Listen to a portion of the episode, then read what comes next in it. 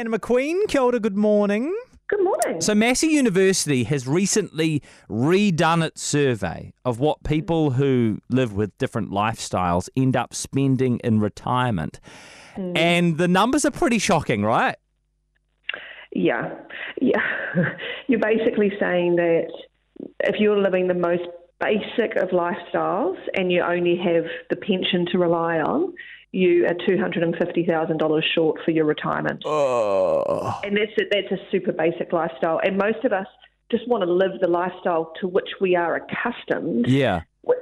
And uh, then you go, well, what are you accustomed to? Well, using uh, Enable Me client data, the average lifestyle for a couple, if they're mortgage free, is around 100 to $120,000 a year.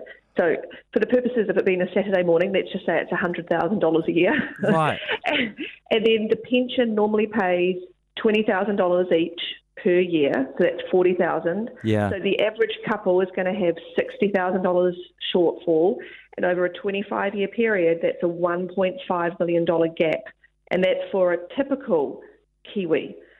Mm. So then we say, okay, that's fairly big.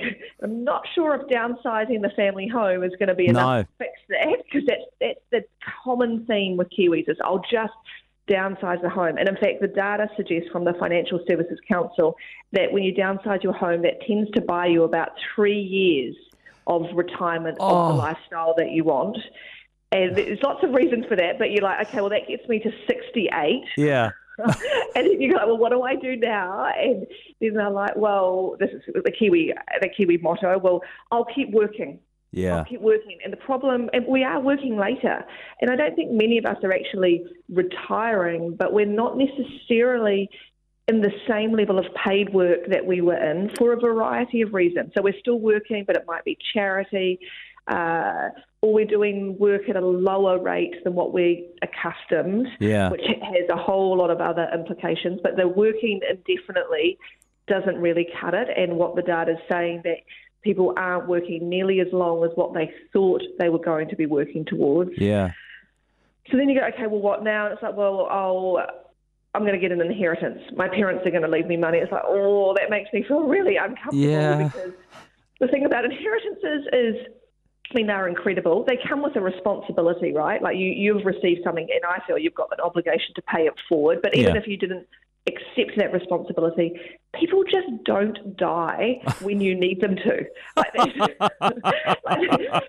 when you think when you think of like say you're growing a family, like if ever there was a time Yeah. to get an inheritance, it's at that point, right? Yeah, yeah, it's yeah. come after you've navigated the storm, which is still incredible, but it just isn't as convenient as we want. And I'm like, oh, not really a plan that we can control. And No. if you think you can control that, then that should definitely not be your plan. No, no, and, and and and you know it'll just be your luck that Uncle Gary will decide to leave his mega fortune to some, you know, really Exactly. obscure cause instead.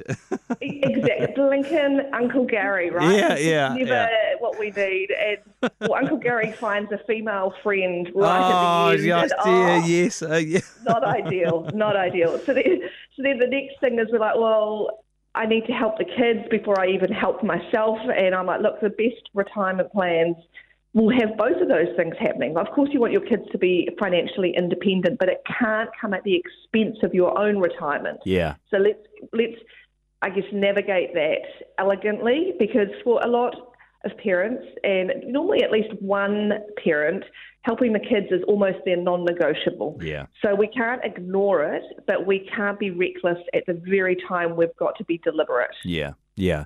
Uh, for all the many people listening right now who are hyperventilating, uh, do you have some some basic advice? And is it make a plan?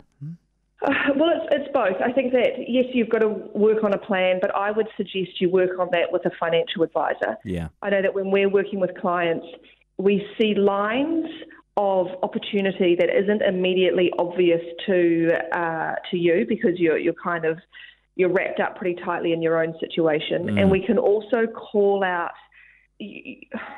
either the inconsistencies in your thinking or where the, the risk sits in your thinking.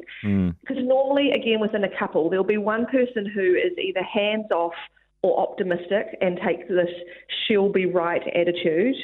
But that's very different to learning to be okay with what you've ended up with. Those are two very different things. So normally mm. in a couple, you want there's one person who is feeling more and more anxious for every day you don't have a plan. So work with someone who's independent, who's not going to buy into the hype of she'll be right.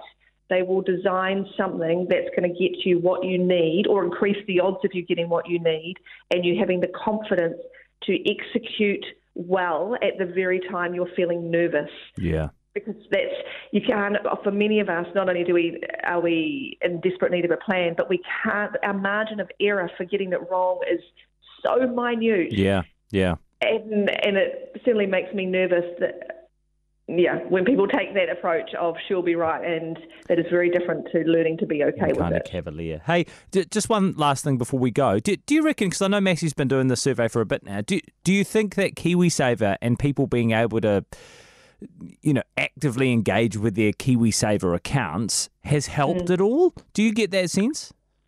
Well, I think KiwiSaver has forced a behaviour, and it isn't mm. something that we normally would be doing as Kiwis. Again, we'd take that approach of she'll be right, and we'll mm. fix it mm. at the end. KiwiSaver's been great. Now we need to mature to this next level and help people really engage with their retirement. Mm. And I think, and I think for a lot of people, being able to access their KiwiSaver, like there's this fear that we're just going to spend it. But actually, when you're in your 50s and your 60s and you are very cognizant of the fact that this money needs to stretch further, I think it would be amazing for Kiwis to lean in to take more responsibilities for what that looks like, as yeah. opposed to kind of just stepping back and saying, well, the fund manager's got it sorted. And I'm like, oh, yeah. we need to do a bit more than that. Yeah. All right. Hey, thanks, Hannah. You take care. We'll catch you again next week. Hannah McQueen Thanks. from Enable Me. You can find her at enable.me. If you enjoyed this podcast, you will love our New Zealand Herald podcast, The Little Things, hosted by me, Francesca Rudkin, and my good friend Louise Ayrey. We focus on all the little things that you can do to make a positive impact on your life and to cut through the confusion from the health and wellness industry. Join us every Saturday to hear from the experts for all the tips and advice you need. Just search The Little Things on iHeartRadio or wherever you get your podcasts.